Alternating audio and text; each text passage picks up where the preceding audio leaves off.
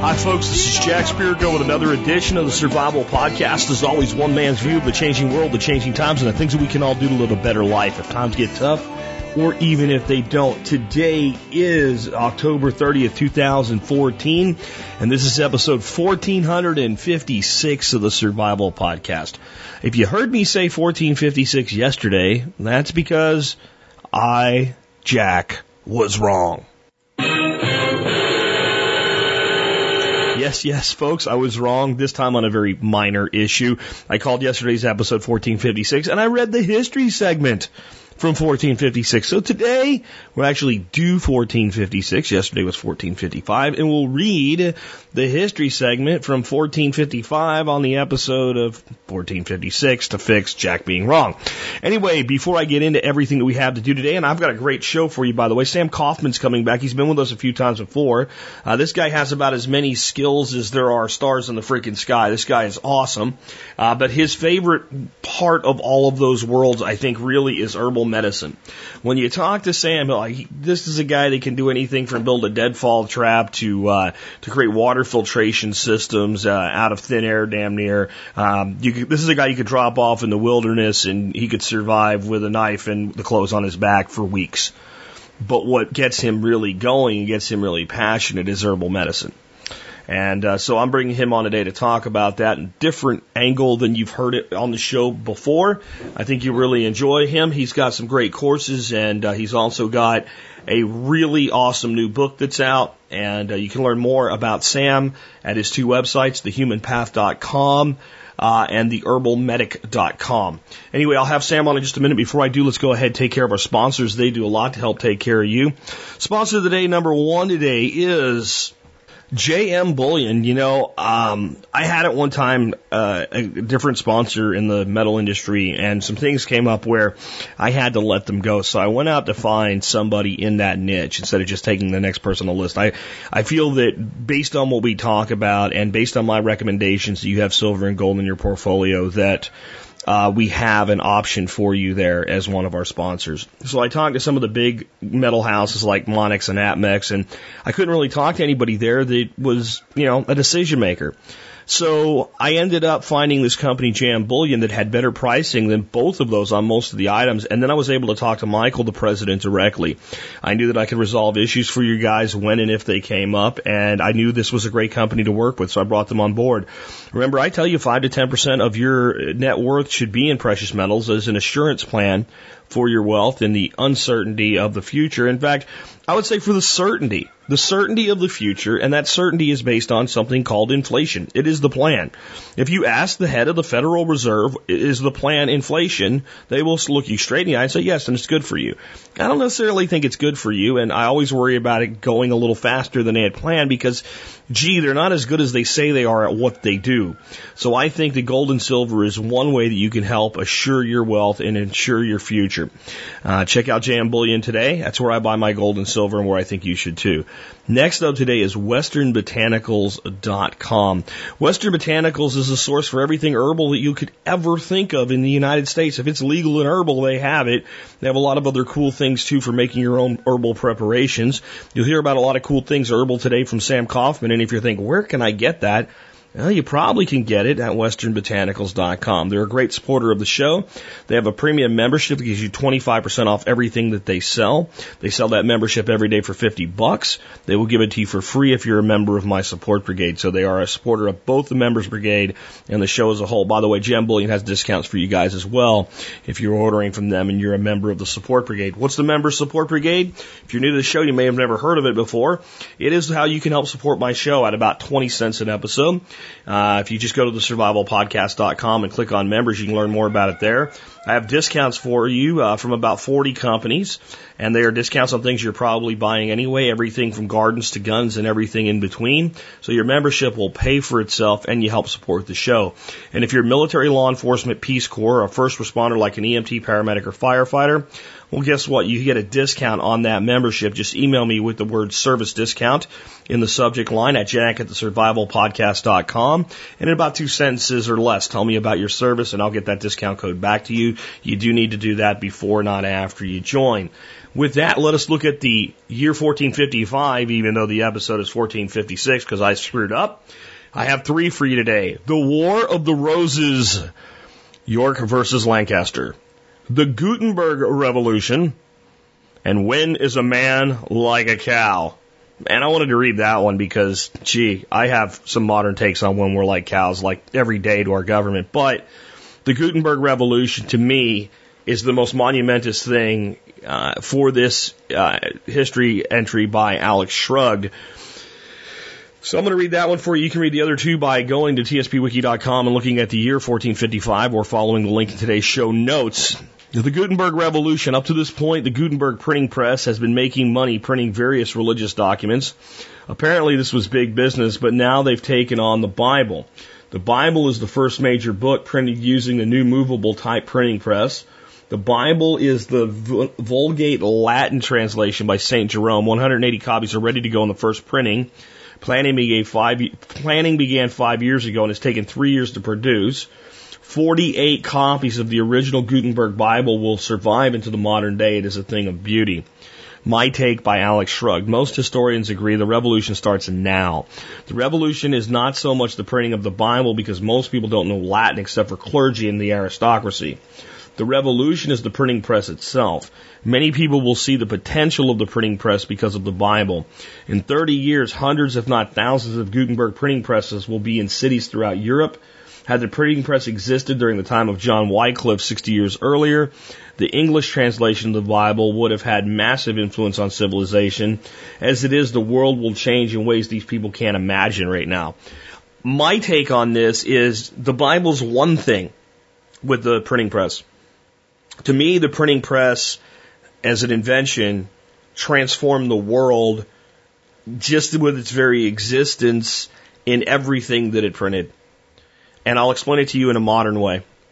When I was a kid in the 1980s and we were playing around and making hacks and stuff like that so that we could copy games on Commodores, which by the way, eventually led to a program known as Nibbler that was formalized. But folks like me, we were we were building those things when I was a kid. Um, we were computer geeks. I mean, to, to even other kids, they're like, why do you guys spend so much time jacking around with computers? Nobody really knew how to use a computer unless it was part of their job or they were a programmer or something like that. They just, you know, computers are nice, but they're not very practical. Even up into the early 90s, most Americans, unless you had to use a computer for work, weren't computer savvy at all. And then came the modern internet. The internet where you got a DVD in the mail from AOL and didn't even have a computer yet and didn't know what that was, but eventually you got a computer, you stuck it in there, you followed some prompts and it went, you've got mail. Remember that? Okay. And then you went online and you saw all this amazing stuff that looked like crap, honestly, but you didn't know because you'd never seen anything before. These were the first websites, and all of a sudden you could like, oh, I'm interested in flowers of a certain kind. You type it in. There was a page that told you about it. Wait a minute. Then there was a site where you could talk about flowers or chickens or guns or prepping or whatever. And also people were communicating with it and learning from it and exchanging information from it. And today, the country is highly computer literate when it comes to the basic functional operation of a computer.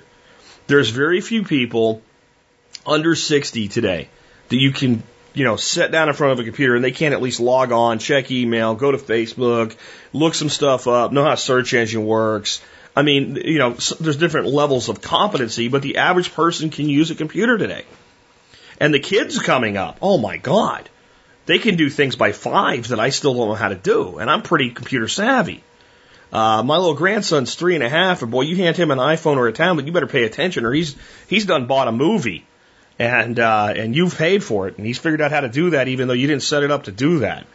Um, I might be exaggerating a little bit, but not much. This is what happened when people were handed the internet.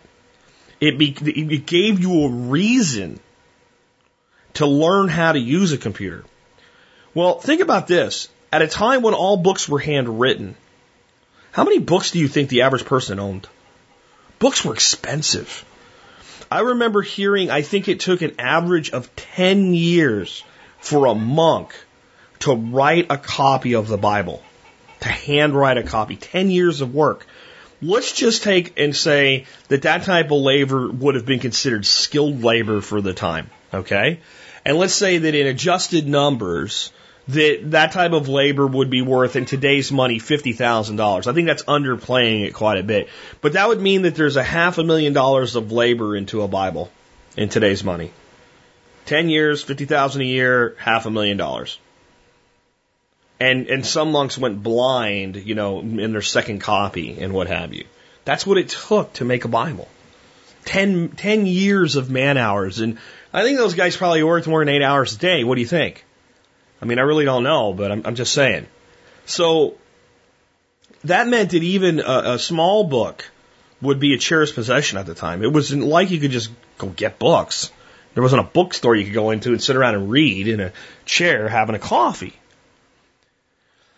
So when we had a printing press or two, some books started to come out in higher frequency, but they're still like, it's like when they came out with the first VCRs, right? And they were huge. They were bigger than a microwave oven is today and only rich people could afford them. But they got better and more, and all of a sudden everybody was making movies and sharing movies and making copies and recording TV, and all of a sudden they were everywhere. And once you get a critical mass of something like that, then all of a sudden you could just really start cranking out stuff. That's what happened with the printing press. The printing press, I feel, gave people a reason to learn how to read. Why do you need to learn how to read if you don't own any books? What are you going to read? Now you might write a little note to your, your, your family or friends or something, but let's, let's think about this. At the time, people didn't go that far. You know, unless you were on some kind of a mission or something when you would be literate to do that, a scribe or something like that, going with a noble. I mean, people lived their lives many times never venturing more than 10 miles away. There wasn't that much need. There wasn't a modern mail system. I mean, there were messages sent back and forth, but I mean, you couldn't just like lick a stamp, stick it on uh, in in London at the time, and have it end up in freaking Connecticut because nobody was going there yet. See? But that printing press changed the world. It was a technology that wasn't even understood as to how revolutionary it was at the time that it was created. And if it had been, the people in power would have completely co opted it or destroyed it and suppressed it. Because it led to revolution after revolution after revolution. In other words, technology and knowledge are how you change the world. That's my take by Jack Spirko. With that, I'd, uh, I, before I bring Sam on, I want to remind you guys about something. I'm working really hard uh, to bring out to you, as you can hear the rooster that's replaced the other rooster with the background crowing, uh, to bring to you guys a, a thing called Gen Forward. And that's going to come out of the of the back of the darkness, I guess you would say, uh, on November 10th, 2014. We'll actually, actually, I'm sorry, November 17th, 2014. We moved it off a week to give me another week to work on it in the background after the the TSP event. All the people coming to the TSP event will see the videos that were shot for the Kickstarter, actually Indiegogo, at the event. Pretty amazing stuff that, that Kelly Heron was able to do down here uh, when he helped me put that stuff together. Gen Forward, to me, is going to be a revolutionary technology like we just talked about. Gen Forward will change the way families talk to each other. Gen Forward will change the way families ask questions. Gen Forward will preserve the lessons of one generation for the following and succeeding generations. Gen Forward is a revolutionary technology. It's been in my head for over 10 years and I'm finally bringing it out. I think this is the time for it. If you want to know more, go to genforward.com and just fill out a simple form with your name and email address. You'll be on the announcement list. There are certain things about Gen Forward that are being released to those on that list. One was the Gen Forward pledge, and you can pretty much determine everything you want to know about Gen Forward if you read that pledge. I pretty much spill the beans in there. I've sent it out once. I said I was going to only do it once, but I've heard from a lot of people that say I never got it. So I'm going to send it one more time. I'm going to send it tomorrow, and I'm going to send it as a PDF instead of just as an attachment, a link. And uh, hopefully that will get it through more spam boxes or whatever. So you have another chance on this. If you want to know early what Gen Forward is really all about, here are nine part pledge. Go to genforward.com, fill out a form, and you'll get it. We will not spam you, folks. Come on, guys, it's me. Anyway, with that, let's go ahead and introduce our special guest of this time, Sam Coffman from the humanpath.com and the herbalmedic.com. Awesome guy, amazing skill set. Glad to have him on the air again. And with that, hey, Sam, man, welcome back to the Survival Podcast. Thank you very much, Jack. Thanks as always for having me out here. Hey, um, we've had you on a variety of topics. We have you on today to talk about herbal medicine mostly. You're kind of a jack of all trades in this world, but uh, before we get into the subject, can you just tell people a little bit about your background and how you got into what you're doing now and what you do now? Kind of who are who is Sam and uh, how did you end up here? Yeah, absolutely. Uh, I am a. Uh, I, has a lot of ways, places I can start with this, but but what people mostly recognize. Uh, so I put my introdu- introduction out this way: is I'm a former Green Beret medic, Special Forces medic. Um, spent six years in. I spent ten years, actually almost twelve years in total in the army, uh, active duty, and, and and some in the guard and some in, in active duty. But six of that was as a special forces medic uh, prior to that, I grew up in a very plant literate and a very, you know, with uh, my parents both former farmers and ranchers and such, and grew up. My dad was a geologist, so we spent a lot of time in the field. So I grew up in a lot outdoors and was learning primitive living skills at a very early age. So when I was in special forces, I started teaching primitive uh, skills, both military, law enforcement, and then also civilian, also on my own and uh, really started understanding that I needed to have some sort of a, a structure to teach everything in that was that encompassed more than just primitive skills, primitive living skills, and survival in the wilderness environment. Because I had so much more to do and more, more so much more to information than was just enca- encapsulated in that. And so I started a school I started several schools. About 25 years ago, I started teaching. About seven years ago, the last and final, and hopefully the the ultimate uh, incarnation of my school is called the Human Path. And so, what I was able to do is to wrap all of my information into these four areas, which were primitive engineering or off-grid engineering. How do you salvage? How do you make things out of what's not there? And and how do you deal with you know off-grid power? All the things that go into off-grid engineering under that topic.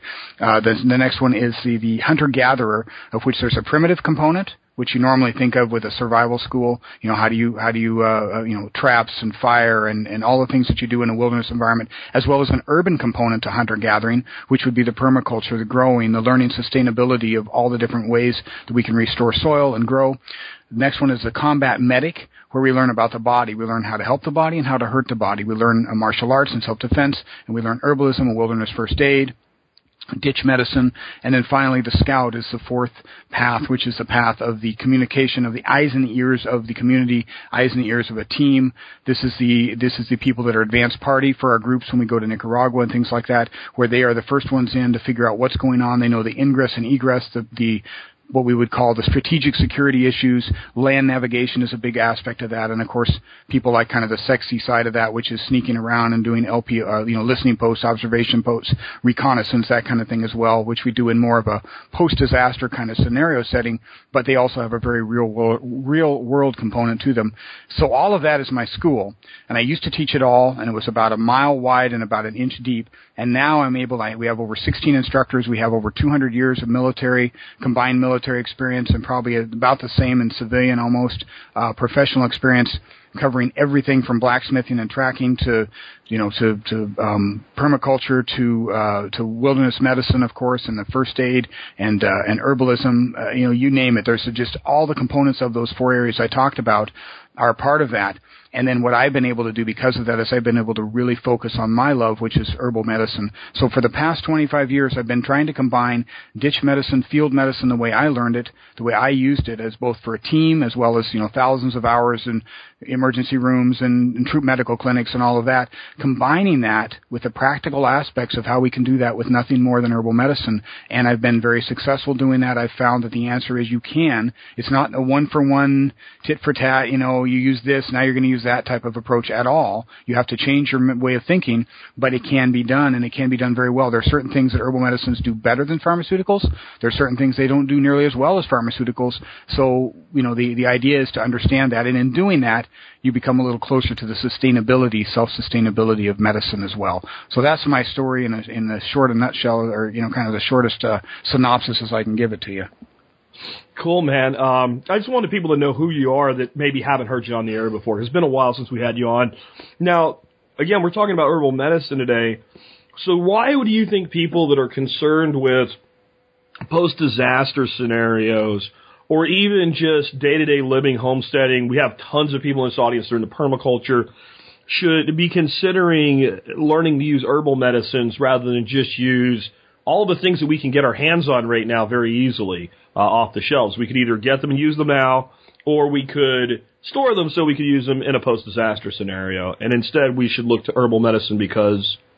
Yeah, that's a great question. Excellent question. So, that that can be answered in a number of ways, but primarily, uh, if if you don't have training, if you're not trained as a doctor or a PA or a nurse practitioner, a nurse, LPN, RN, whatever it might be, if you're not trained and, a licensed practitioner with skills and experience in that area, do you really know how to use your medication? So let's say that you've stockpiled, uh, you know, uh, thousands of tablets of different types of antibiotics, for instance, injectable antibiotics, oral antibiotics, all the stuff that you need. Do you know how to recognize when, you know, what you're actually working with? Do you know the difference between an allergic reaction versus inflammation versus infection? Do you really, do you know the prescribed dosage? Do you know how to go beyond that if you have to? Do you know when not to cut it too short to get, uh, create a super infection? Do you know all the things that go along with that? If you don't, and you're not working in that field, first of all, right there, I think you're wrong. I think you need to, and there's nothing wrong with having them as a backup, but they are at best uh, you know you're you're at best uh, a neophyte and working with things that are that are way possibly way beyond much more damaging than they might be actually doing good. Secondly, those are limited resources. So let's say you've got all the stockpiles of all these medicine that you that you need, and now things that are unintended come up, and you're una- unable to adapt because all you've got is your resources that you have to ration. So you're you know the the the young mother with the, who's pregnant and has a three year old child or they're sick or have infection show up at your door or whatever at your community are you going to turn them away? Are you going to help them? You know you've got only a certain amount that you'd stockpiled for a certain number of people you have to learn to adapt. And I always say the four I always talk about it in my school the four A's of survival. And adaptability is one of those four A's. Awareness attitude, adaptability, and accountability. And so adaptability is absolutely key that you're able to work, that you have the skills, and you're not just completely, uh, you're completely dumbed down to where you you can only work with a certain number of resources at hand, and, and otherwise you're lost. And thirdly, it's it's a it's sustainable, self-sustainable. You can grow your own medicine. You can grow it in your backyard. You can grow it in your own garden, and people have no idea what you've even got. If it's not food, most people have no idea how to use it. You can teach yourself to some extent how to use these. You can work at home. You can take courses or you can read books and you can actually start working with herbs. And I always say you become an herbalist at the point where you've healed yourself you've worked with something with yourself and it's and it's worked and you and suddenly you realize there's this whole world of plant medicine that really works incredibly well. I'm always astounded myself as much as I've used herbalism for for a variety of things and a lot in field, a lot of first aid, a lot of uh, serious injuries broken bones, even uh, you know, serious lacerations. ER, normally ER visits. The other day, I stubbed my toe really bad. It tore the heck out of it. Um, it, it bled like a stuck pig. It was something that probably even could have taken a couple of stitches. Uh, and I was I was really mad at myself. It was dark. I was out uh, tucking in the chickens, and I came in and I, I just skinned it up really bad on this sharp, sharp root that was sticking out of the ground, and because I came up a different way. We have a, a pretty big yard and a lot of stuff that's pretty overgrown.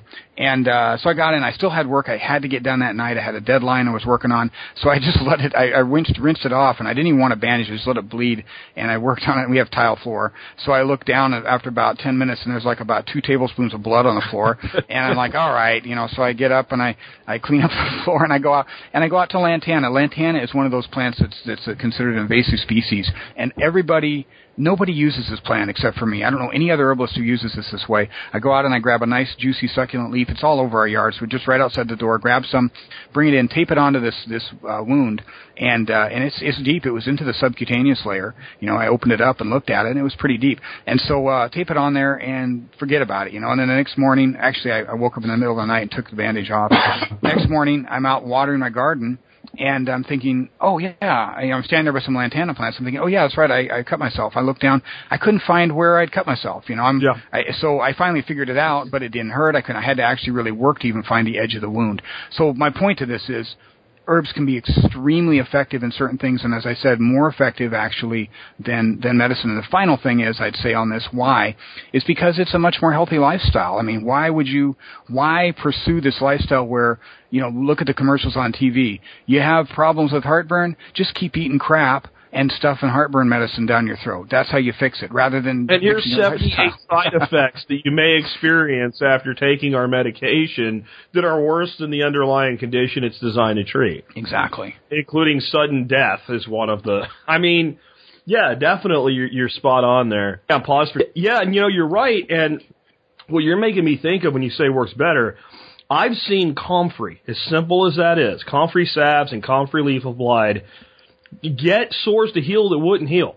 That just refuse to heal. Um, I've seen people that get insect bites and they've kind of dug into them, kind of an impetigo type thing or something, and and they're putting ointments and all kinds of crap on it, and you tell them put comfrey on it, and honest, the people around me get like they're tired of it. They're like, you just say put comfrey on everything. I'm like, well, not everything, but sores, shallow wounds, anything where you're trying to regenerate cells. I just did this. I was up at an event in West Virginia and they had put some rocks around a tree that weren't there the last time I was there, and I came out in the pitch dark and slammed into one, and I uh, get a mild laceration, abrasion on my wrist, but I mean they were cuts that were like a quarter inch deep along the wrist where I slammed across the rock, and I immediately because we had it all over the place up there started putting comfrey salve on it, and a week later, I mean you it's hard to tell where it was. And I've seen Comfrey do this in so many situations. You know, in Texas, our enemy is the fire ant and at least at least five times a year I end up somewhere with about a hundred of them on me at the same time. And if you, you rub that down with comfrey as soon as it happens, it never really goes to that second stage where it's all broken out. And that's so that's another example of something very very common that has a history of working better. And in Lawrence Hills' book on comfrey, he talks about trials that were done with people in hospice, old people with wounds that wouldn't heal. They could never get them to heal they started applying comfrey or comfrey salve, and, and those wounds healed on a dying person. So I don't know anything in modern medicine that does that. Yeah, you're absolutely right, and I find that all the time. And in fact, uh, I have used uh, that. That is one of the common uh, a common complaint that comes into our herbal clinic is non-healing ulcers, especially diabetic ulcers. Comfrey works very well for that. I actually use Chaparral for that more than anything, but Comfrey works very well. But I have my own. I'm sorry, what did you say you use? Chaparral, Larrea species. It's uh, uh, also called creosote bush. Grows okay. in the high alpine desert mostly in West Texas, New, New Mexico. Yeah, probably arguably the best tissue proliferant out there, aside from maybe lantana. Comfrey's right up there too. It's a close second or third, I'd say. The only, the most dangerous portion of comfrey, not even dangerous, but the thing to watch for is just not to not to put it on a, a wound that's too deep because it'll heal it too quickly and you'll end up yeah. with you know stuff getting you know closed in there and you end up with anaerobic bacteria. But I, I, have my something I, there though. I mean, if you think about that, that's the caution that it works so good that you shouldn't put it on a deep wound. And I always try to remember to say that when I talk about it, but that says something about its effectiveness.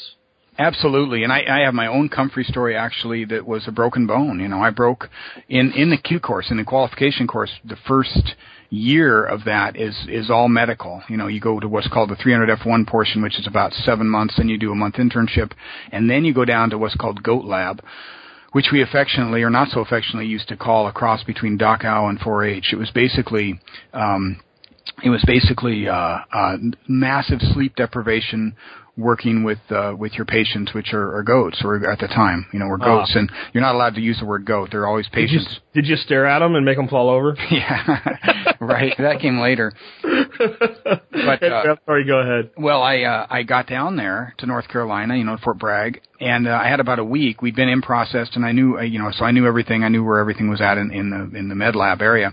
Um, it's kind of its own little world, huge, like 20 foot high, you know, um, this chain link fence that's that's uh, that's you can't see into. Um, so I, anyway, I go by, I go mountain bike riding with a friend. We had, I had like a week off, and uh, I fall and I break my thumb. It's an avulsion fracture. So in other words, the bone pulled away from my th- the tend, the actual you know connective tissue to the bone, pulled away a piece of the bone and uh, so it's not that, so so there's no way really to reattach that without what we would be called an open reduction internal fixation or where they pin it. And so anyway, I got back. I was really upset. I, I you know with myself for doing this, and I went and X-rayed it. And sure enough, you could see this huge triangular piece of bone that had pulled away from my thumb joint on my left hand, and I'm right-handed. I went up to the main hospital, and the doctor said, "There's no way you're going to fix this without pinning it." And I said, "Well, you know, I can't do that. I'm not going to recycle. I left my son at. I hadn't seen my son for a year and a half almost. I missed his fourth birthday. I was like, I've already felt like enough of a heel as a dad anyway. It's like I'm not missing any. You know, I'd, I'd miss three more months. I'd have to miss. Uh, you know, going through this course, and uh, I just wanted out of it. I just wanted to get through it so, uh, and as it was, it was hard enough. Out of 83 people that started, 13 of us graduated, by the way. So big, big washout rate, right? So I'm sitting there and, and telling him this, and he's like, I don't care. You, you know, you need to pin this, or you're never going to have your grip strength back. It'll take you months. It'll take you probably two years to even get really to get back to where you can use it again, right? You're going to have arthritis. It'll be horrible. You can't do it that way. And I, fi- I finally talked him into it. I said, there's no way. And he's like, man, you special forces idiots. I don't care. Get out of here. Get out of my, get out of here and go ahead and get the guy to cast it up. And I don't want to see you again. So I left, and he's shaking his head, calling me names, basically.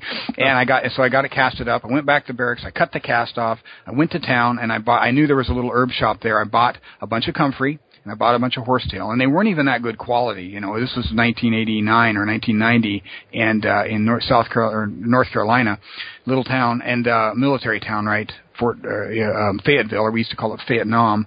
So I got the got the er, got those two herbs, took them back to my barracks. I bought a bunch of Ziploc bags and I separated them down and put some four by four gauze in there, and I made myself daily poultices. Basically, I hid it underneath my footlocker, scared to, to death that they were going to come in and think I had pot, you know, or something, and uh, I hid it. I go in every morning. You, know, you get about four hours of sleep if you if you have a good night, and so the first thing I do in the morning, put all those in my my my uh, cargo pocket. Go in, and about every two hours, I change that out and ace wrap my whole hand and wrist and arm there because I had about three or four weeks that we did microscopy before we started trauma. So I didn't really have to use my hand for about four weeks. Kept those poultices on there of comfrey and horsetail all the time. It was always on there, always wet, uh, you know, because it's always soaking in through the skin. And uh, yeah, so I, and, the bottom line is I passed. I mean, I got through, and, and every trauma that you have to do, you you get an airway and a breathing and a circulation problem, and the airway problem will always be that you have to cric, you have to perform a cricothyroidotomy, where you have to punch a hole in the cricothyroid membrane, pop an ET tube in, and from the time that you determine you have no airway to the time you get a patent airway and you say, I'm going to cric, you have 90 seconds to do that. And it takes a kung fu grip on that trachea to pull the trachea up, pop the cricoid membrane, uh, thyroid membrane, pop that ET tube in, and then ensure you have a patent airway. So anyway, long story short, uh, comfrey and horsetail is what got me through that course with ma- needing massive grip strength. Within four months, by the time I got through with that portion and was on to uh, phase two and phase three of the Q course, I had full grip strength. I was fine. Yeah, it's I've called it a wonder plant, and I think people uh, just have a hard time accepting how much one simple plant can do. We've already learned about two more from you today. I wasn't aware of what lantana did. Creosote bush, I understood once you gave it another common name. I'm not a, a Latin botanical name guy, um, but on all of this, like what we're talking about right now sounds like something that it isn't. It's addressing the root cause, where a lot of people would take this as being symptomatic approach. So I always try to steer people away from the, the, the concept with herbalism of what I call replacement therapy. Uh, you have a headache instead of an aspirin, I give you willow bark. That type of thing. Uh, just substitution. I don't really think that's a good idea, and I know from your teaching you don't either. Can you talk about why? Absolutely, and, and the reason is well, there's two reasons. One is it's not nearly as effective. It's just nothing more than symptomatic help and trying to do with any kind of herbal medicine or natural medicine is you're trying to address the root cause. So even what you might find doing yourself doing, excuse me, is is going from the outside of an onion. I call it, you know, moving from the outside layer of skin of an onion to the inside. So in other words, a person might have a certain type of, let's say they have um, heartburn, you know, really bad.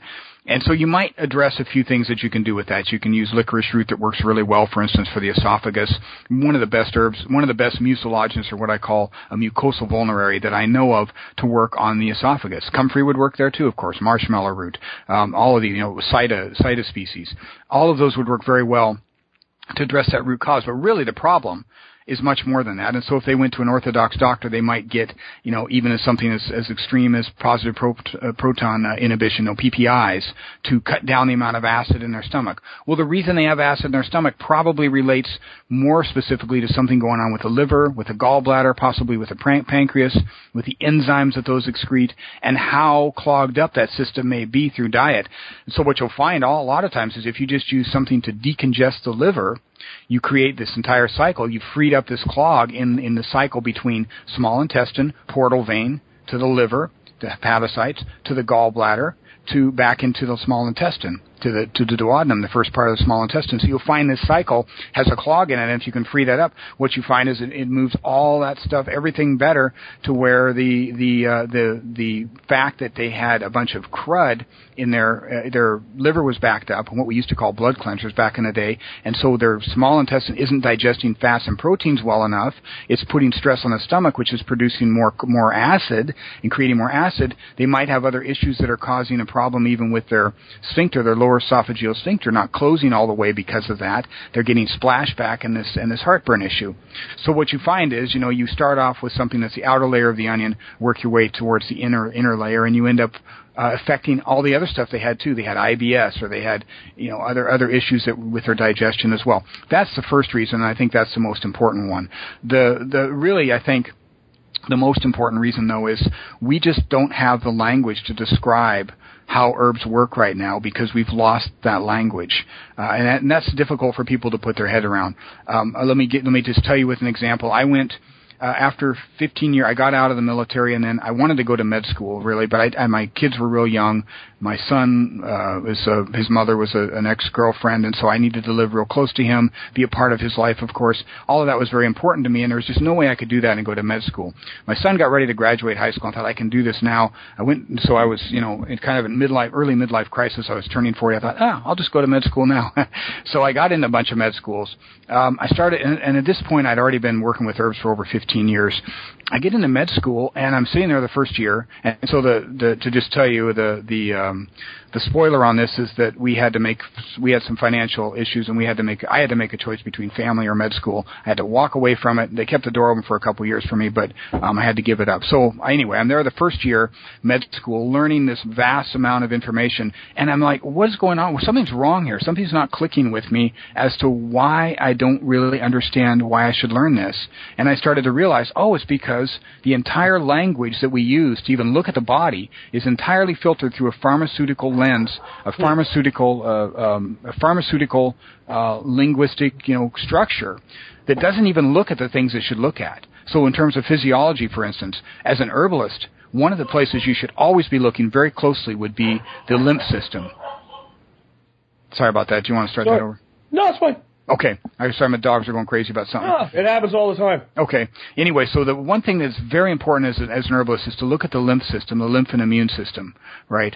Uh, in, in, in Western medicine, in pharmaceutical medicine, I'm, uh, unless you're unless you're maybe an oncologist looking at issues with you know lymph cancer, uh, lymphoma, etc., you would it's just a, a byproduct really of the circulatory system. It's not even looked at. So there's an entire different structure, how you look at the body, the physiology of it, and the language we use too. So there you just gave the example of aspirin versus willow.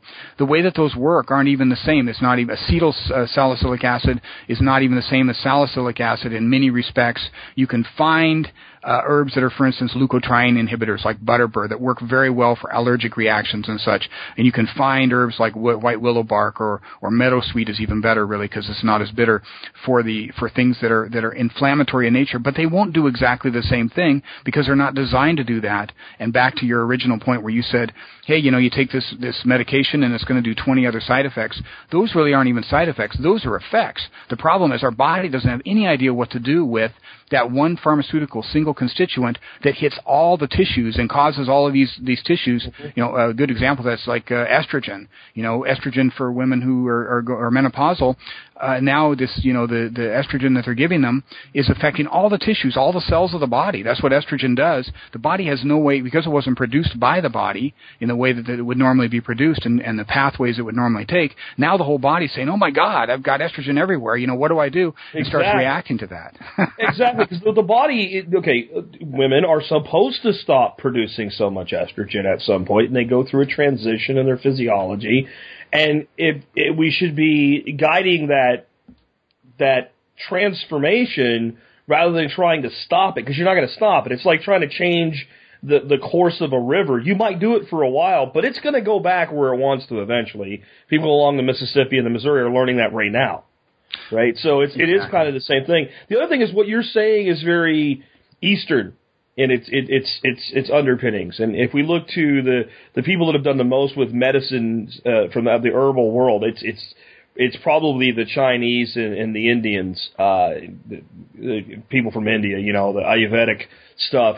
And they seem to have this very long tradition. But when I look there, I also start looking at like other indigenous cultures and people that have like very low incidences of things like um, arthritis, which is inflammatory. And if you look at their diets, isn't it interesting that you always notice that there are natural anti-inflammatories in their diets, in their daily living? I mean, have you ever kind of looked at that and thought about how that, like, if you look at uh, the the Indian culture has a very low incidence of a lot of inflammatory diseases, or did until we started putting Big Macs on on the corner and what have you. Um, and if you look at their diet, it's it, almost every person from that culture is eating turmeric almost every single day, which is a, a, a very effective anti-inflammatory.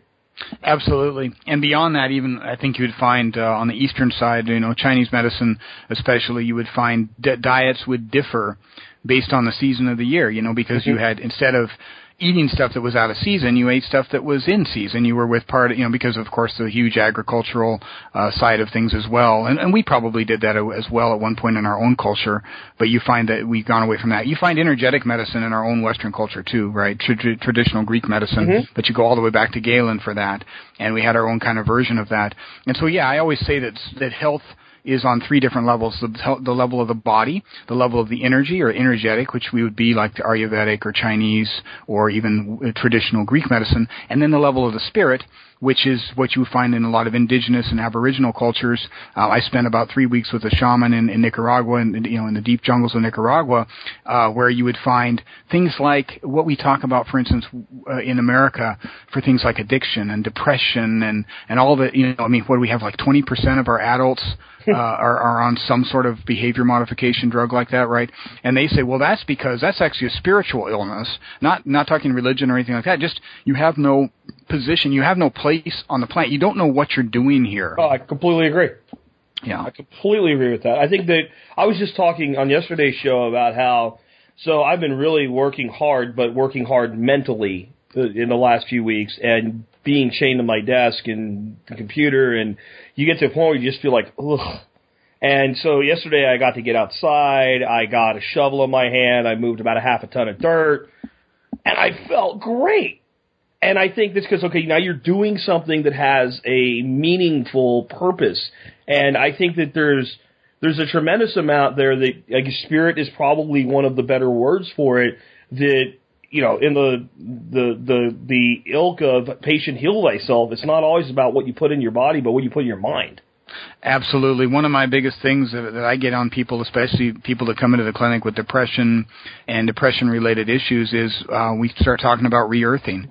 I tell them, look, man, do you have a garden? If you got a garden, go out there. And in Texas, you can do this almost year round. You know, I mean, maybe there's a month where you can't. Go out there and in your bare feet, I want you to dig through the earth with your through the soil with your feet. I want you to lie in the dirt. I want you just to hang out there. And I call it re-earthing. I have no idea whether it's electromagnetic. I don't know what it is, but there is there an effect that has on people with in terms of depression. I've seen it time and time again, and it always it never ceases to amaze me. I think it's just you know, and I know you probably feel the same way. There's we have completely disconnected from where Yes. our food comes from, where our water comes from, Yes. the air we breathe. So that's a big part of it too. Well, I would ask you this: When you were born, did you have shoes on your feet?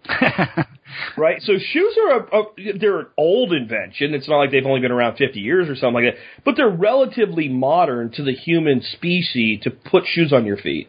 So we evolved, however, I know some people get all upset and fuzzy over that word, but one way or another, we evolved as a species in contact with the earth. So it's very reasonable to believe that there is some level of physiological part of that evolvement that needs to be whole contact with dirt. Uh, and really, I think both you and I mean the same thing when we say dirt, but you have to clarify for some people soil.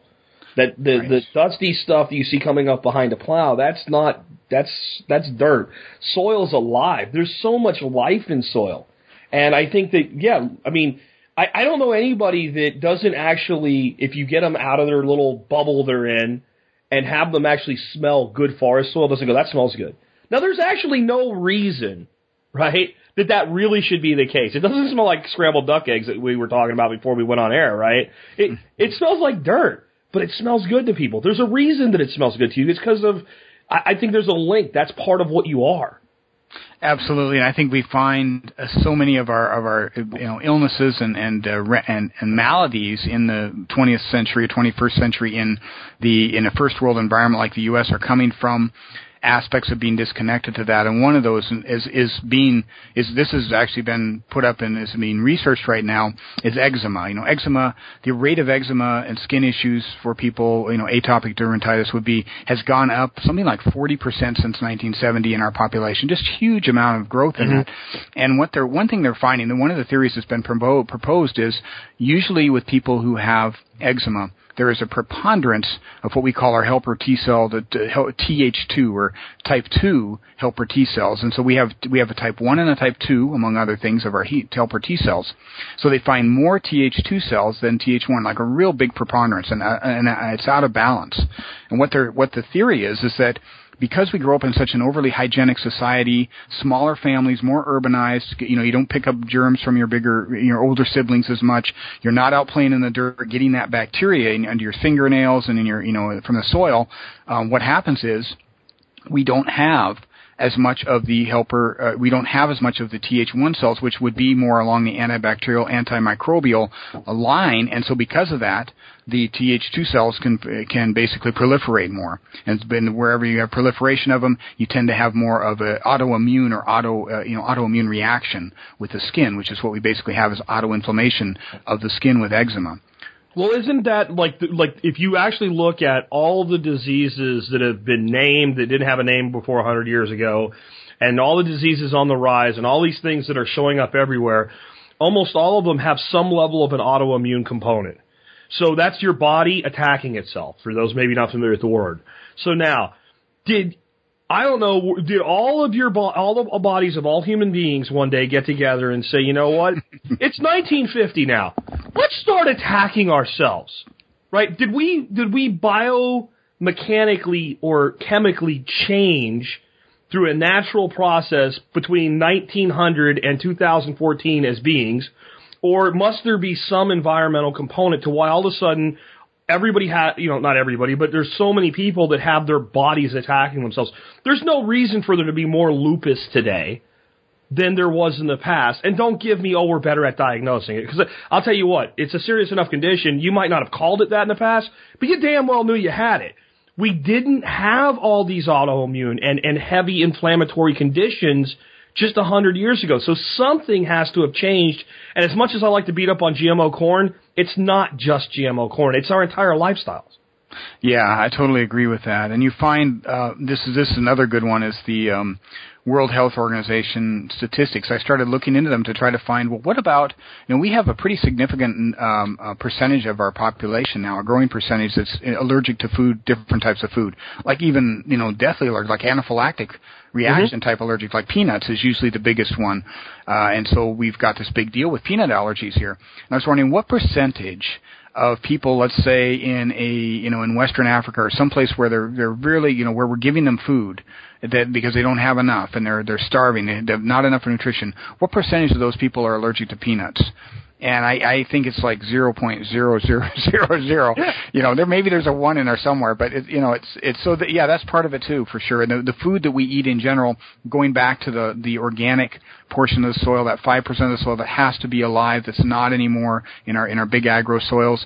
All of that has to be a part of this uh, this concept of where our food comes from, from the time that it grows in the soil or wherever we grow it in organic food, all the way to the time that we take it into our body. Now, there's another statistic that says we've lost, uh, I think, up to 40% of our nutrient value uh, from our food since 1950 mm-hmm. to today of, of our foods that are growing in our monoculture type crops. So all of this, put it into our body back to my point earlier about when I was saying, you know, somebody who says, for instance, uh, GERD or, or, you know, esophageal reflux, heartburn, and, and goes to uh, all the crap you put in your body, and, and as your body digests that, and it goes from your your uh, small intestine into your portal vein, and then into your liver, we actually get what's called portal vein hypertension because the liver is so backed up, trying to unclog, trying to. We have these cells in there called Kupffer cells, and their job is sort of like um, I guess you could. This is an exact uh, analogy, but fish that swim at the mouth of a stream picking up food, they basically they are macrophages that, that get all the garbage out, the blood cleansers of old, you know is what we would yep. call that. They're busy, they're so busy and so overtaxed that our, our portal vein uh, hypertension. Now we end up with crap leaking out of the blood veins into the extracellular space. Now we get that autoimmune reaction because now our antibodies are being formed to these antigens that we've never seen before. They're like, what is this doing here? It's not actually, um, you know, it's not a, it's not maybe a pathogenic virus or bacteria, but it's not supposed to be here. Hey, that looks a little bit like the stin. In fact, it looks a lot like these, you know, this particular type of epithelium on this particular part inside our body. Let's attack that too. So that's yeah. what we think we're finding happening. Yeah, that, that makes complete sense. And again, when I look at the overall issue, I just say to myself, it wasn't always this way, and we must be what changed. When you're talking about soil, um, I think people are on a real misunderstanding about why our food is so much nutrient, uh, nutrient, uh, less nutrient dense. It's what they want to tell you is well all the boron is gone. All the, the you know the chromium is gone. All the sulfur is gone. All these minerals have been depleted from the soil. I'm sorry there's only a one word answer to that and it's bullshit. It's there and there, it, it, now it may have been depleted in the upper uh, strata, the topsoil some, but all these minerals exist.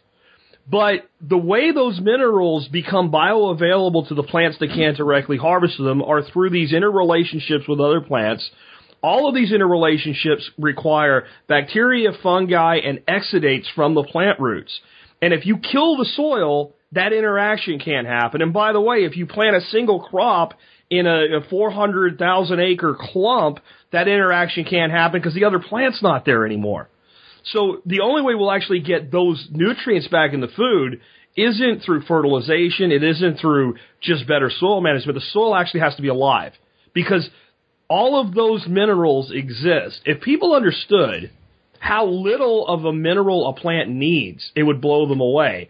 Uh, when you look at something like silica, there's enough silica in a, a teaspoon to provide all the nutrients that a half an acre of plants in most instances need to grow but they can't get it.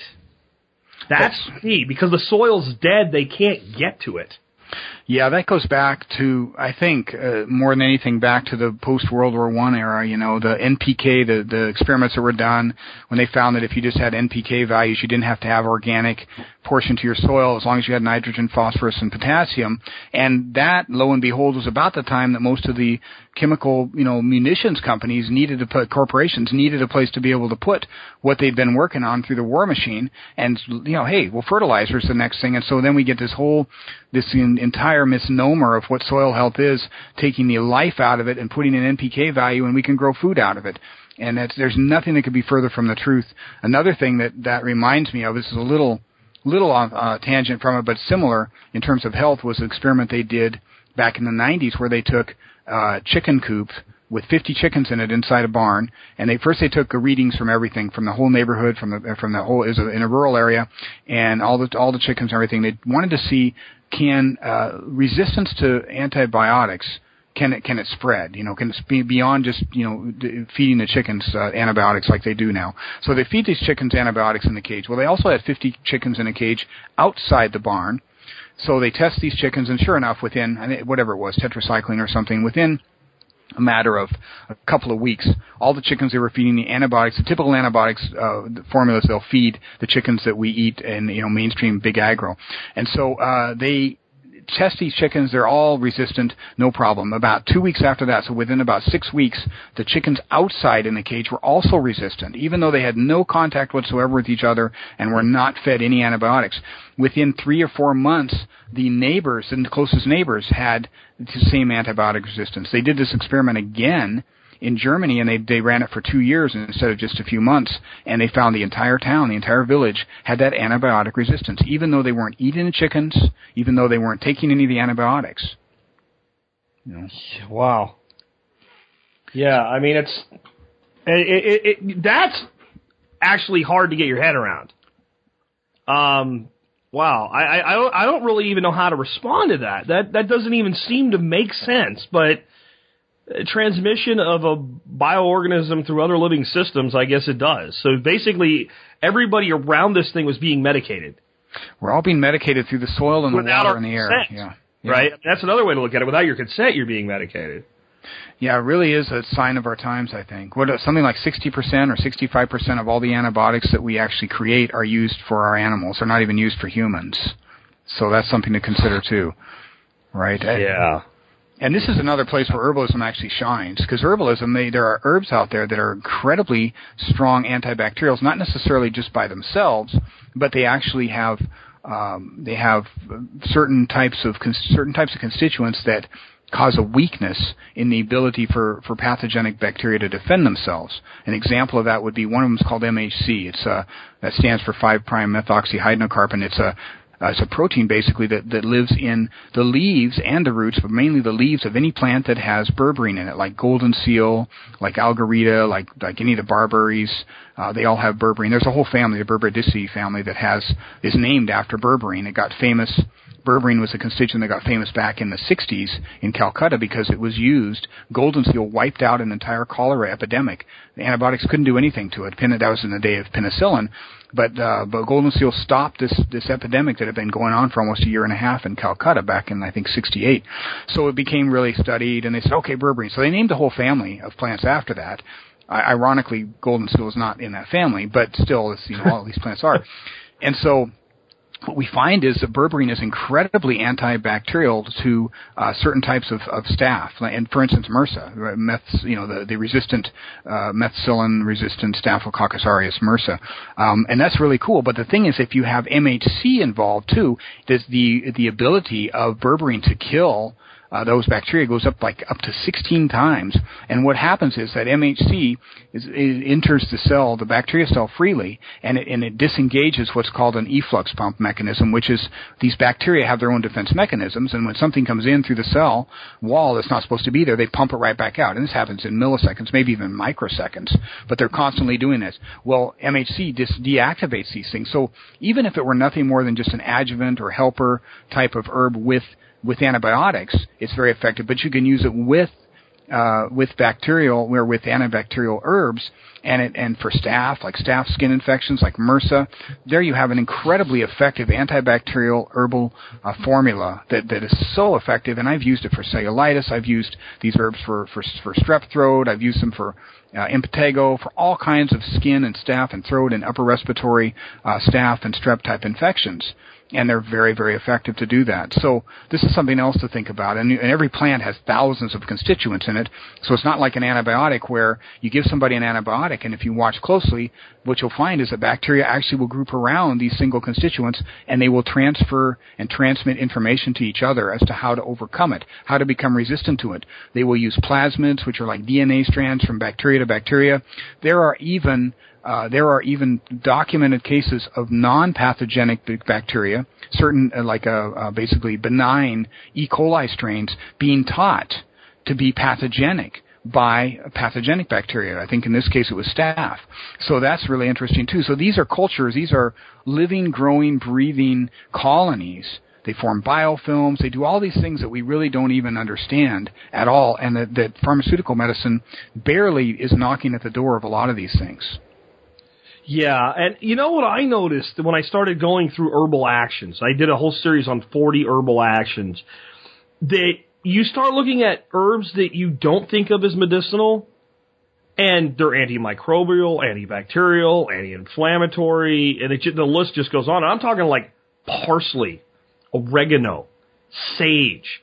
So my thought is not just learn to use these things as medicine the way we think of the word medicine, but let's get as much of these fresh herbs into our diet as possible as well.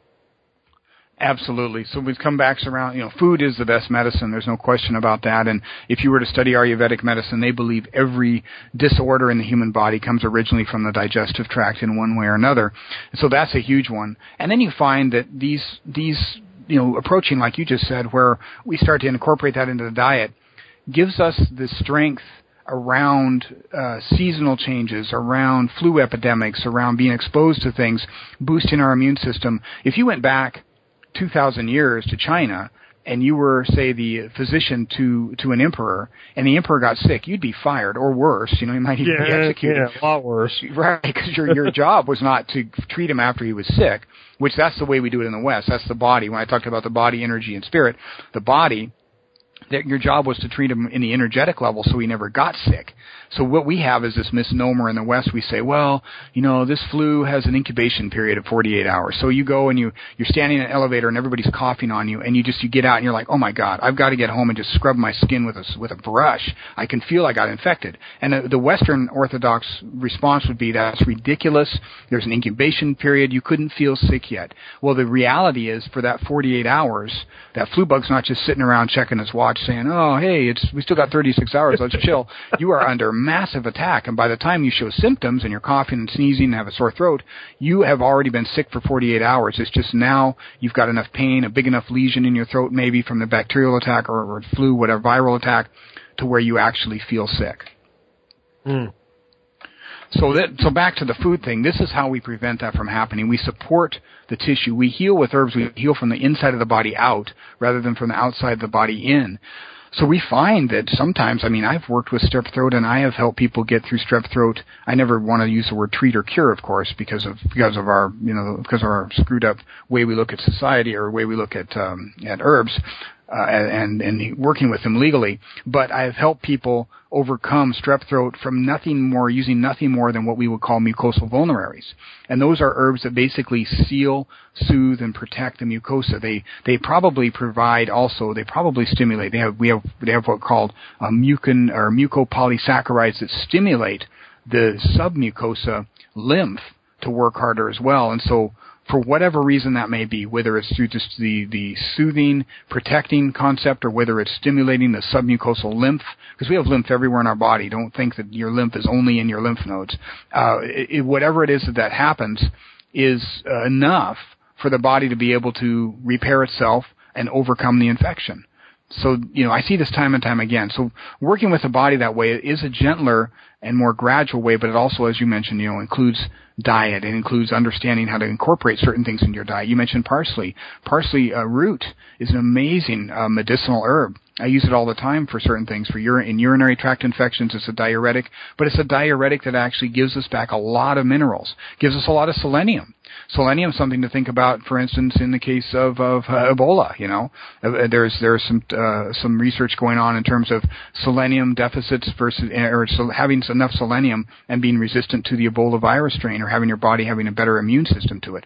Uh, it's a great it's what we would call a um, an adaptogen. In other words, a herb that helps our body deal with uncompensated stress, which in America, in modern day America, is one of the biggest. It's epidemics. One of the b- biggest problems we have with adults, especially, is uncompensated stress and all of the issues that come off of that, the you know the increased cortisol in our body and the lowered immune system over time because we're not getting enough sleep, we're not getting enough enough uh, uh, the right kind of nutrition, we're constantly under stress, we're sitting on our butts all day, we're not able, we're not exercising. The days of the fight or flight when our adrenals were awakened because we're being chased by a saber-toothed tiger, those are gone, and you can no longer take a spear and run it through somebody, at least not more than once probably. And so because of that, we can't really get that that reaction to fight or flight out at the moment it happens. So even if you go and exercise at the gym, at the end of the day, after you've had a road rage incident on the way to work in the morning, you've still got that eight hours or whatever it was that you had cortisol, adrenaline, noradrenaline, all the stuff that, that got raised in your bloodstream and causes this hormonal balance or imbalance really that you have to respond to. So all of this wraps up back into food like you mentioned as well. Food is medicine. Yeah, definitely. On on on that note, with all the things we've talked about that go wrong with the conventional supply lines, And I just think out of a, uh, immediately available standpoint and quality and just connection, we should be growing a lot of these things ourselves. What are your thoughts on some ways people can get started growing their own herbals that they can use for medicinal purposes? I think it's a great idea, and I think there's two things you should bear, bear in mind. One of them is use the stuff that's local to you if you can. So start to learn what is growing around your own neighborhood and your own yard that's already there. It's already growing in the ecosystem and is probably doing it well. An example I like to give down here is Algarita. Algarita grows everywhere here, but it's only really a central Texas plant. Uh, it's related to other, you know, barberries around the country, but it is an amazing. I talked about golden seal earlier, and it's really substitutes for anything in the gut the golden seal would. When we go to Nicaragua, to the jungles, when we have you know our teams that go down there and do stuff, Algarita is the herb of choice for any kind of gut stuff that you get normally. If you can get it ahead of time, if you you know you feel starting to feel sick, you start taking Algarita. More chances are more, much more often than not that, that you'll you'll lick it right, you'll nip it in the bud. Uh, so that would be an example. You know, the stuff that's local. Secondly, uh, what do you need? You know, what does your body need? So so this is where we kind of get into yourself as an herbalist. What helps you? So as you start to learn about herbs because you're just you need to learn about them uh, for your own body, and you start taking something or you start working with an herb, and next thing you know, you're feeling better. How does that grow? Find out about how it grows, and if nothing else, you know, start that plant, even if it's just in a pot in your windowsill, and then you start learning about what we just talked about organic soil, and you start a you know we start a little worm bin under your sink, and so you start actually creating live soil and, and the organic portion of soil you need. So you're learning about that. You're learning about how this plant, you know, relates to too much water, not enough water, certain types of soil, whatever it might be that it's growing in. And, and then from there you can move that into, you know, a garden space. What I like to say is, you know, we've got monoculture, we've got polyculture, and then we've got forest gardening. And, and the goal for me for most of my herb gardens for medicinal herbs is to grow them in a forest garden environment where we have the whole seven you know different levels of of of uh, of everything that's going on from canopy all the way down to our rhizomatous layer, and we've got all of these different aspects of our garden interacting because what happens is we get a much more potent uh, herb. There's there whether it's there's more bioavailability, because of the nutrients we are talking about being more available in the plant in the first place, or whether it's just that they're just stronger because they've had to fight harder. Uh, but whatever it is, they're better medicine. So that should be your end goal. And if you can already get that from plants that are growing in your backyard anyway, well then more power to you there. Well, and I would add to this, like, so I like testing soil. I think it makes sense. I like amending soil with, with compost and compost teas and other things that brings life into the soil. I think that makes sense. But my belief is if you, if you look at a, a, piece of soil or a, a patch of earth that is uh, several yards by several yards, uh, three to five yards by three to five yards in, in size, if there's at least 20 different things growing in there, that soil is not only healthy, it's going to be getting healthier over time monocropping is not just wrong because it's stupid. It's wrong because it doesn't occur in nature. It doesn't happen. And there are monocrops that you'll see in a natural system, but they're temporary and reparative. They're pioneer species that are saying, everything is wrong and I am the only thing that will grow here, so I'll put down roots, I'll bind the soil or I'll break the soil, and they go away relatively quickly in the grand scheme of things. When you have anything dominated by a single species, something's wrong with the soil health. And I think that if you do basic improvements to the soil and then polyculture the shit out of it, the plants actually know what to do. They start those exudative uh, interactions with each other, and I think one of the easiest places to do that is with herbs. Because if you think about like basic culinary herbs, if you kill um, sage, you've done something bad wrong, right? I mean, unless you planted it in a rock, you've done something really bad wrong if you kill sage. You kill oregano, it's, you know, it's pretty tough stuff once it's established. Basil's a little more tender, but I mean, so just like those three culinary herbs, and if we start adding some medicinals, comfrey is comfrey's a dynamic accumulator. Plantain is a very versatile herb. If we can just get a large variety into a piece of ground, those plants actually will begin the reparative process of the soil. It might take some work to get them established, but once they are, it, it kind of takes on a life of its own, and that's what you want. Absolutely, and I, of course, this conversation could go on for hours. But but the thing, the the what I call the bridges across there are very important too, which are your insect life and your animal life. So if you mm. can work with just black soldier fly larvae, if you can work with, of course, vermiculture and, and you know whatever red wrigglers or some kind of worm, and if you can u- work with uh, you know, uh, manure, you know. So what I do, for instance, is I, in my forest gardens are all on a gentle slope, and I have swales of, you know, big, big berms of the rabbit waste, you know, rabbit turds and and uh, hay, basically, or straw rather, uh, together at berms, and I water those berms, and those berms basically soak in through the ground. So it's just like a never-ending compost tea. If it rains, whatever, all of this compost tea that basically washes down. And I tell you, over seven years, well, of doing that really only three years, but that forest garden area used to be just a mess. I mean, it was horrible limestone, uh, you know, just dry, cracked. There wasn't much growing there. You cannot reach down in that soil now anywhere, and it's a big, it's a, it's probably a, uh, maybe a, I would say 50 foot by 100 foot, you know, patch. You can't reach down in there and grab out a handful of dirt without coming up with a worm of some kind, you know. So it's just, these are the things that you do over time to build it up uh, uh, and, and are extremely important, as you said, in both our nutrient value that we're getting out of the earth for food and and absolutely for medicine. This is you know we, this is how we were meant to eat. We weren't meant to eat monoculture crops. It never were and never will be.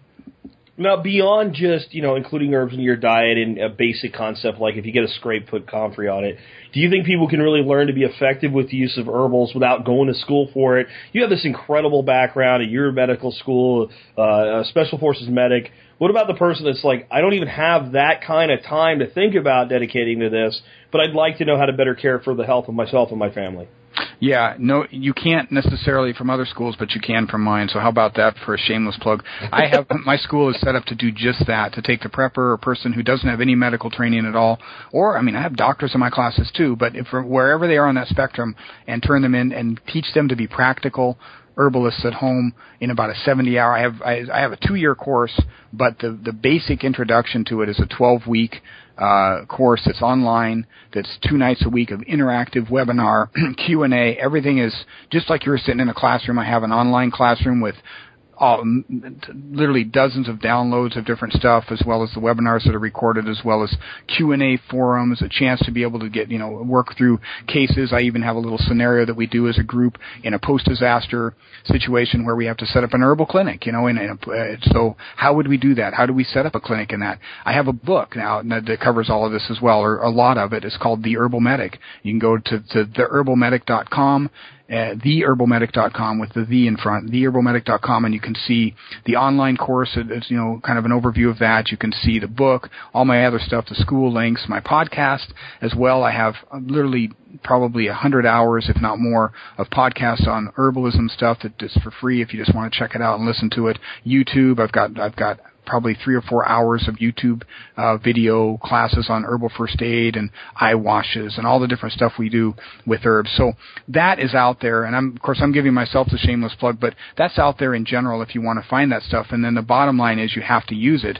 So I, you know, for me, I had to go through my mind and think, how can I do this online to deliver it instead of people having to come down to the school, although they do that too. We have plenty of classes on campus, but how can I do it online for people who live, you know, thousand miles away to be able to get the same result to when they're done? They say, you know what, I'm really comfortable using herbs now at home for minor stuff for myself and my family, and this is it. I also have an herbal first aid kit I sell that I don't know anybody else who has one even anywhere near it that's got all of these herbs in it that I would say are, are kind of the baseline herbal first aid kit for a post disaster situation uh, that you can you can take that. I have all of the contents in there written out in paper. How you actually use them. That could be a baseline to learn from too. You don't have to buy my kit, but you could you could get the you know buy it and get the paper, and from then on make your own stuff and use that as as a springboard. You know my my end result is I just want people to get better at this, and so I've tried to organize it and get it down into this practical uh, compendium, practical place where people have all the resources available, and all they have to do is basically sit there and be a part of it in order to learn.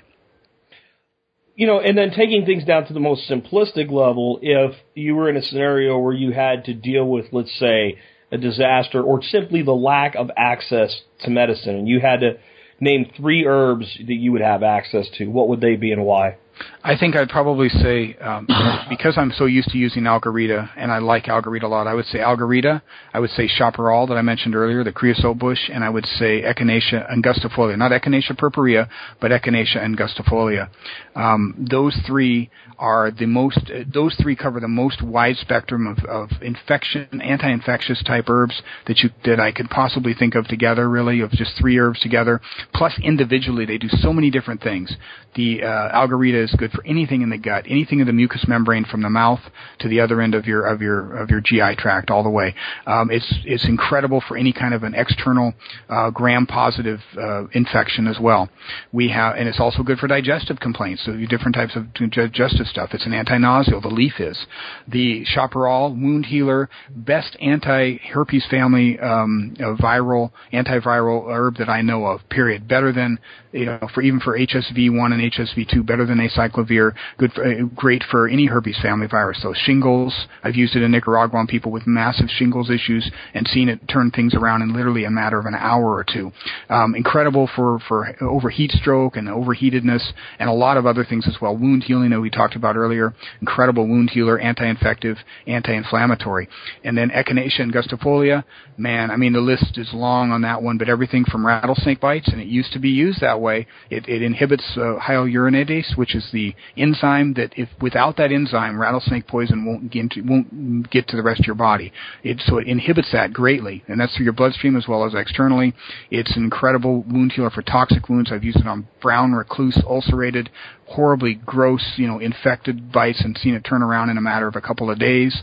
Uh, internally, of course, it's incredible lymph uh, booster and boosts our count of, uh, of white blood cells, macrophages, and uh, dendritic cells and neutrophils by three to four times in the first 24 to 48 hours. So just a whole realm of possibilities for a post-disaster environment with those three herbs.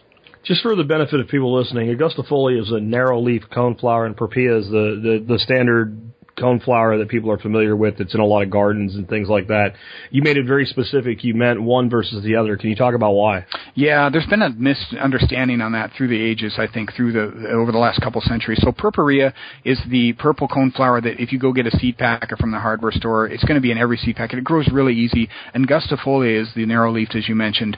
The root of that is what we use for the. Uh, it has alkamides in it that you don't find in the root of the purpurea that are good for that snake bite, uh, antitoxin brown recluse bite, that kind of thing. Very, very good for that. While internally, some of the some of the things that don't make it, some of the constituents that don't make it through the liver from the purpurea, make it through from the angustifolia. If you mix the two together, you got the best possible combination. So I always mix my purpurea and angustifolia, and even pallida. There's there's probably half of, there's probably 13 or 14, maybe even more species of, of echinacea around the U.S. But uh, but uh, I would say if you had to choose between the two, the most effective for the bang for the buck across the spectrum would be your angustifolia, and if you get a choice, mix the two together. Very cool. So you've mentioned a couple times about you know having people go down to Nicaragua and stuff like that, and how does that um, fit into the training picture for your students here uh, when it comes to studying herbalism? Sure. We have everything I do is based on four factors. And the first factor is lecture, which is I try to keep that to a minimum. People get sick and tired of hearing me talk. It's like drinking out of a fire hose. Usually, if I'm standing up in front of a class, you know, it's like blah. Give me, you know, I'll give you as much information as you can digest it as fast as you want. That's the lecture. Hands on is what we try to do most. So about sixty percent. Then after that, uh, you know, whole new. We wipe the slate clean and we go into scenario. How do we take all of this and how do we add a little bit of uh, adrenaline, a little bit of enthusiasm, you know, a little bit of op for, you know, opposing forces, whatever it might be, and you do this now under duress, you know, and there's all the things you learned here. Now let's put some some reality into it, and then finally the fourth is let's do it for the real world. So I have a nonprofit, well, not me, I, I co-founded a nonprofit called Herbal Medics and we go all over the place into areas like third and fourth world environments and do herbal clinics. We use our primitive, remember I mentioned the primitive engineering. One of the first things you learn as a primitive engineer is how to make really efficient and, and very good uh, slow sand filters so that we can go anywhere as long as we've got some PVC pipe and we've got some, some kind of barrel or something to hold water in and maybe something with a little bit of elevation to build elevation with some wood. We can build sand or uh, we can build water filtration that is 99.9% of some of the worst most disgusting water you've ever seen. And I've I've drunk out of it even before it's really ready to, and I've never been sick off of it. It's incredible what you can do with slow sand filtration. Your only limitation really is your drip rate. You're not allowed, you know, you're not going to get it real fast. It's called slow sand for a reason, but still amazing. So we'll do that. Uh, we'll, we'll, this year we're going to go and teach people how to blacksmith and knife make. We have one of the best knife makers in Texas, in my opinion, as part of our instructor cadre, and he'll be uh, working with some of the Rama Indians in the Nicaraguan jungle, teach them how to make their own knives, arrow. They still hunt with you know bow and arrow and spear, and teach them how to do that instead of the what they do now is they take apart machetes, cut apart machetes, and file them by hand. So this gives them something to make as well, and they want some. To, they want to create sort of cultural tourism for themselves, have a cultural economy. So this helps them with that too. Uh, and then herbal clinics. You know, how do we go down there and work with these people who a lot of times they don't trust Western medicine anyway? And I've done this so many times through the military, where you go down and you do these either med readies or med caps or whatever you know they're called at the time, and you're just handing out antibiotics and steroids like they're candy, and you, you and then you leave. And so two weeks later, everybody's back to where they started. Plus, now they have a dependency on this pharmaceutical medicine to get to get well. And so instead, we go in and we teach them sustainable medicine. And when we're done with this, wherever we go, you know, all the different things we do, we come back, and now all of my students that have gone and volunteered through the nonprofit are now they can they can be in the middle of an of an of an emergency when they've they've already learned these things and they've used them. They've used ham radio. They've used the inf, you know the whole scout portion of, of of infill and exfill and understanding land navigation. They've used it for real. They've had to set up water purification. That if you didn't if it didn't work, you know our reputation is done. All of these things have to work for real, and they come back, and then it's a breeze because they've done it for real in a real world situation. Mm-hmm. Very, very cool. Um, you want to remind every, uh, actually, before we do this, um, I did want to give you the opportunity to point out, because I'm sure you agree with this, there are times, there are conditions, there are injuries where you should seek what you would call conventional med- medical help.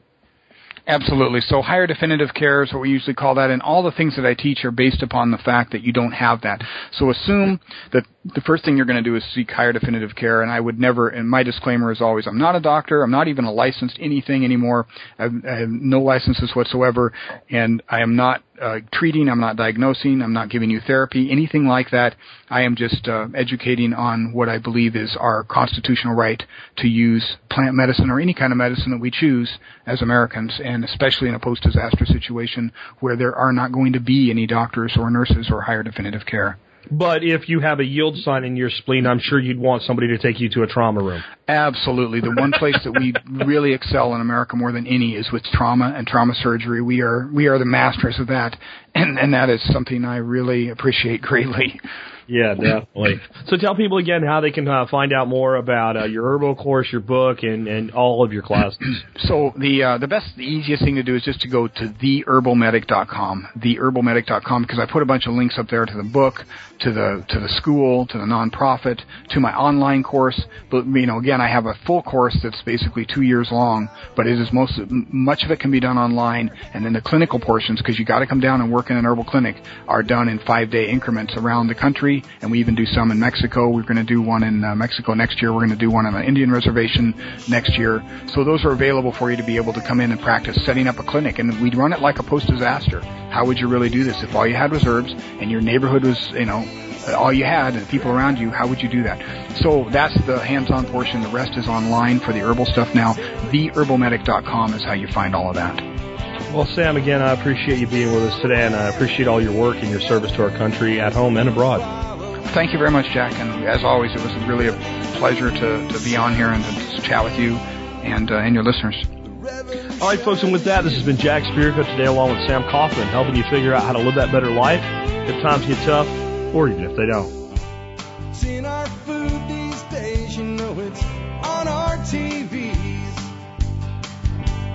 Sometimes we forget we are what we eat.